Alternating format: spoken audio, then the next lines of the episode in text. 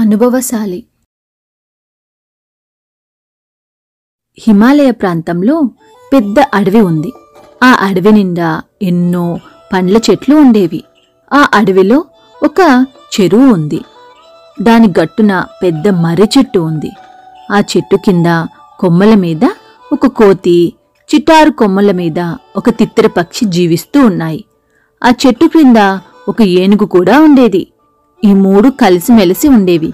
కాని వాటిలో ఎవరు పెద్దవారు ఎవరు గొప్పవారు ఎవరు ఎవరిని గౌరవించాలి ఎవరి మాట ప్రకారం మిగిలిన రెండు నడుచుకోవాలి అనే సమస్య వచ్చింది.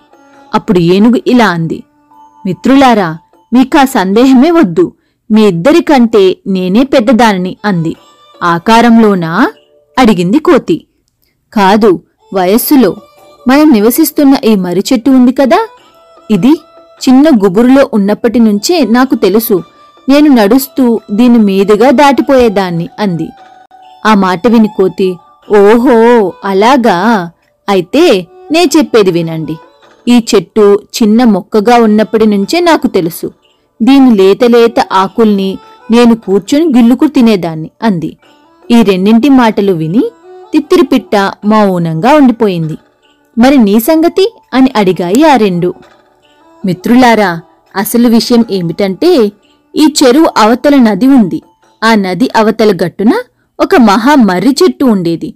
దాని కాయలు తిని విత్తనాన్ని ఇక్కడ రెట్టవేశాను ఆ విత్తనాల్లో ఒక విత్తనం నుంచి పుట్టిందే ఈ మర్రి చెట్టు అంది.